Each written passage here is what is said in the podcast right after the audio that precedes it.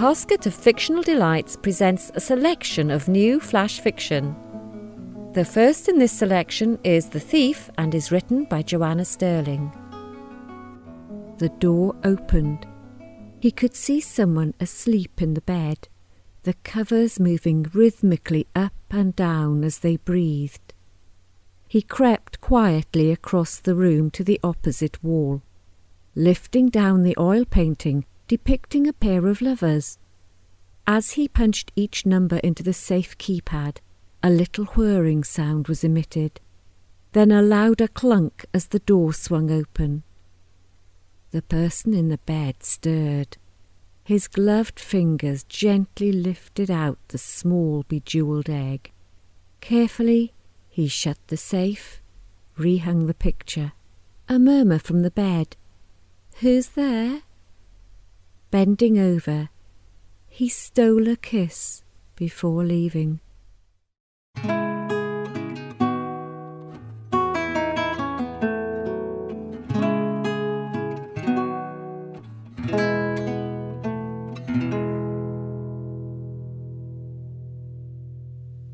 Pink for a Girl, Blue for a Boy by Joanna Sterling.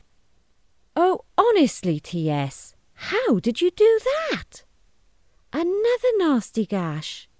I don't know. You've been in a fight, haven't you? I've told you before not to mess around with the neighbours. That Elliot next door plays rough. You'll have to go down to the surgery. I'm not having it getting infected like last time. You know what a fuss you make about taking tablets. Oh, just get in so I can do the clasp up. How else are you going to get there? I'm not going to carry you. No, I don't know whether you will have to have an x ray or stitches. But I can tell you now you will get an injection. Oh, please don't cry. I know it hurts. She told you not to rub or scratch it.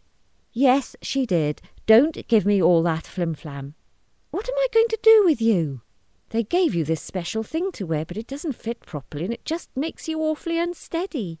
You won't keep a bandage on. I tried that the last time you got into a fight. I've been to Mothercare. Had terrible trouble finding something in your size. The shop assistant said this was the smallest. Now don't sulk. It's an all-in-one sleep suit. I can cut a bit off the arms and legs so it will fit you better. I said don't sulk. White is a neutral colour. Be grateful. It could have been pink or blue. The assistant asked was it for a boy or a girl. I told her it was for my cat.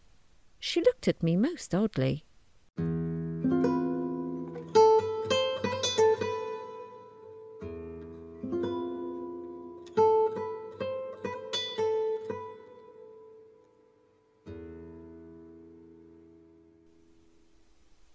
Face to Face by Joanna Sterling. One small lamp pinpoints light directly onto the keyboard. The monitor gives out an eerie glow. The rest of the room is in darkness. The only sound tip tap, tip tap, as the keys are hit repeatedly. The index and middle fingers on each hand as accurate as any touch typist. His head does not move. He is fixed in concentration on the screen in front of him. He scans the list the pictures, the friends of friends, the blank identities. Where is she? She must be here. He scrolls further down, clicking randomly on pictures, on information panels, on walls of chit chat. Nice hair, pretty eyes, white teeth, big breasts. Likes movies, cycling, and surfing. So much information. These women are a distraction. They are not her. He watches her every morning at the bus stop below his bedroom window. Her friend called out her name once. He takes a sip of Red Bull and types again, tries a different spelling. His thumb glides over the mouse pad once again, searching for her. There are 800 million users. She must be here somewhere. He must keep looking.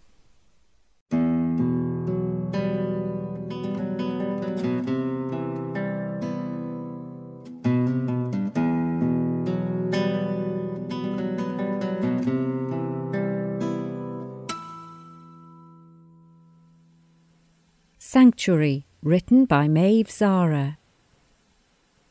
Apprehensively pushing the back gate open with his stick, he enters the empty garden slowly. A riot of colour and perfume, fruit of many years' work. A hidden bird sings. Following the old brick path, passing the pot upon the wall, he picks a leaf of lemon verbena. The sun hot upon his head, he approaches the shady pergola, the teak bench beckoning him to rest. Lowering himself wearily, he squeezes the rough leaf, releasing its familiar tangy perfume, as he catches sight of the garden fork still resting up against the stone wall in the corner. Could she still be here, hiding in the garden? His heart leaps. That was where they found him.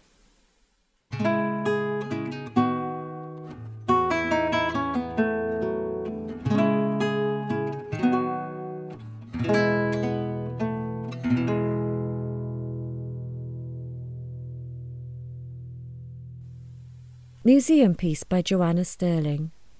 Miss, miss, look, a sarcophagus. The small boy shouted excitedly. Nony, it's a coffin. Keep up now. A woman in a pink tabard with a school logo blazoned on the back began shepherding boys in grey shorts to the next exhibit. Couldn't help myself. You're right, it is a sarcophagus, I said. That lady says it's a sarcophagus. Pink tabard glared Oh, shut up, you! No mistaking the venom in her voice. How rude, I countered. Oni caught my eye and winked at me. Who's that? He pointed to the papyrus on the wall.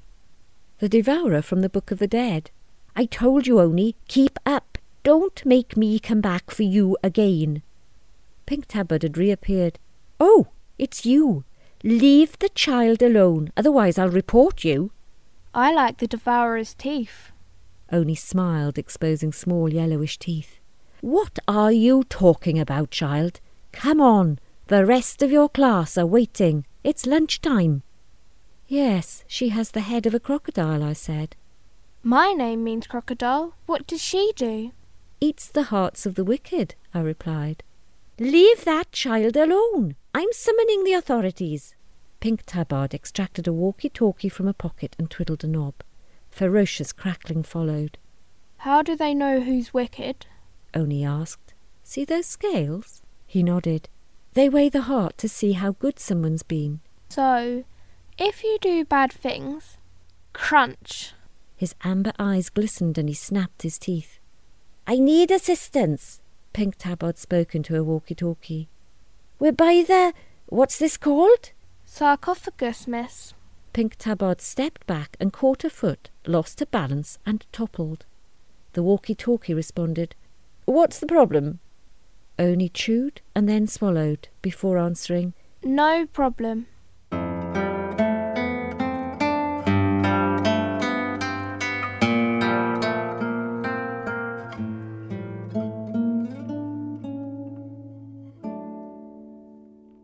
Charles Marmaduke by Joanna Sterling the box arrived in the post.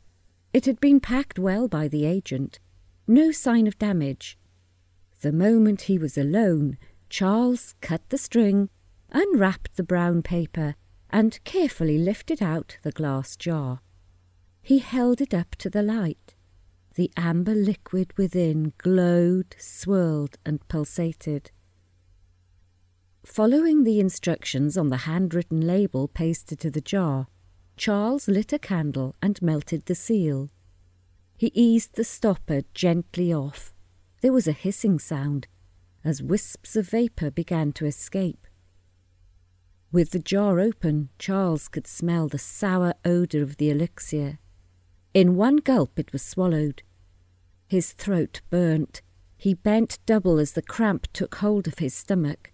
It felt as if the elixir was boiling within him. He was not worried. The instructions warned this would happen. For one terrible moment he thought he might vomit and all would be wasted. His guts calmed. Now dozens of hammers hitting his skull, up and down from the nape of his neck to the bridge of his nose. Then the thunder began inside his head, building from his temple inwards to the very core of his mind. With one final convulsion of every limb, he collapsed to the floor. It was done. Charles stretched out on the Persian rug and flicked his bushy ginger tail.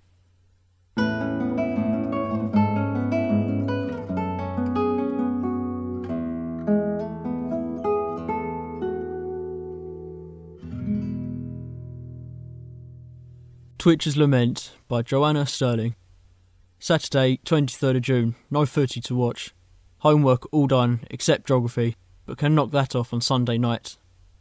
Binoculars and camera. Check. Notebook and pencil. Check. Sunglasses and baseball cap. Check. Corned beef and gherkin sandwich. Cheesy quavers, hard boiled egg, unpeeled. Packet wine gums. Apple. No bananas. Mum forgot to buy any this week. Mars bar. Check. Money for bus fare and ice cream. Check. iPod and backpack. Check. Catch number 59B bus. Decide against number 57 bus. Though a more direct route. Don't want to draw attention to self. As an additional confusion tactic, get off bus two stops early. Saunter along cliff top path, trying to look like minding own business. Spot Miss Hipsmith jogging towards me. She looks a real hottie in her pink tracksuit and low cut t shirt. Her tits are bobbing up and down with each stride. God, what if she asks if I've done my geography homework? Need to take evasive action. Head down and pull cap further forward. Don't think she recognised me. Reach end of path with no other incidents. First set of steps down. Easy. Council thoughtfully provided handrail. Take a rest at viewing point. Wonder how they got the bench down here. Must have weighed a ton. Great old fashioned thing made of wrought iron all rusty and peeling yellow paint. Eat some wine gums and make an entry in notebook. Last set of steps has no handrail, treacherous descent. Dive bombed by several common gulls in a tern. Finally reach gate at bottom of steps. Notice on gate. Due to public petition, the Naturist Beach has been suspended.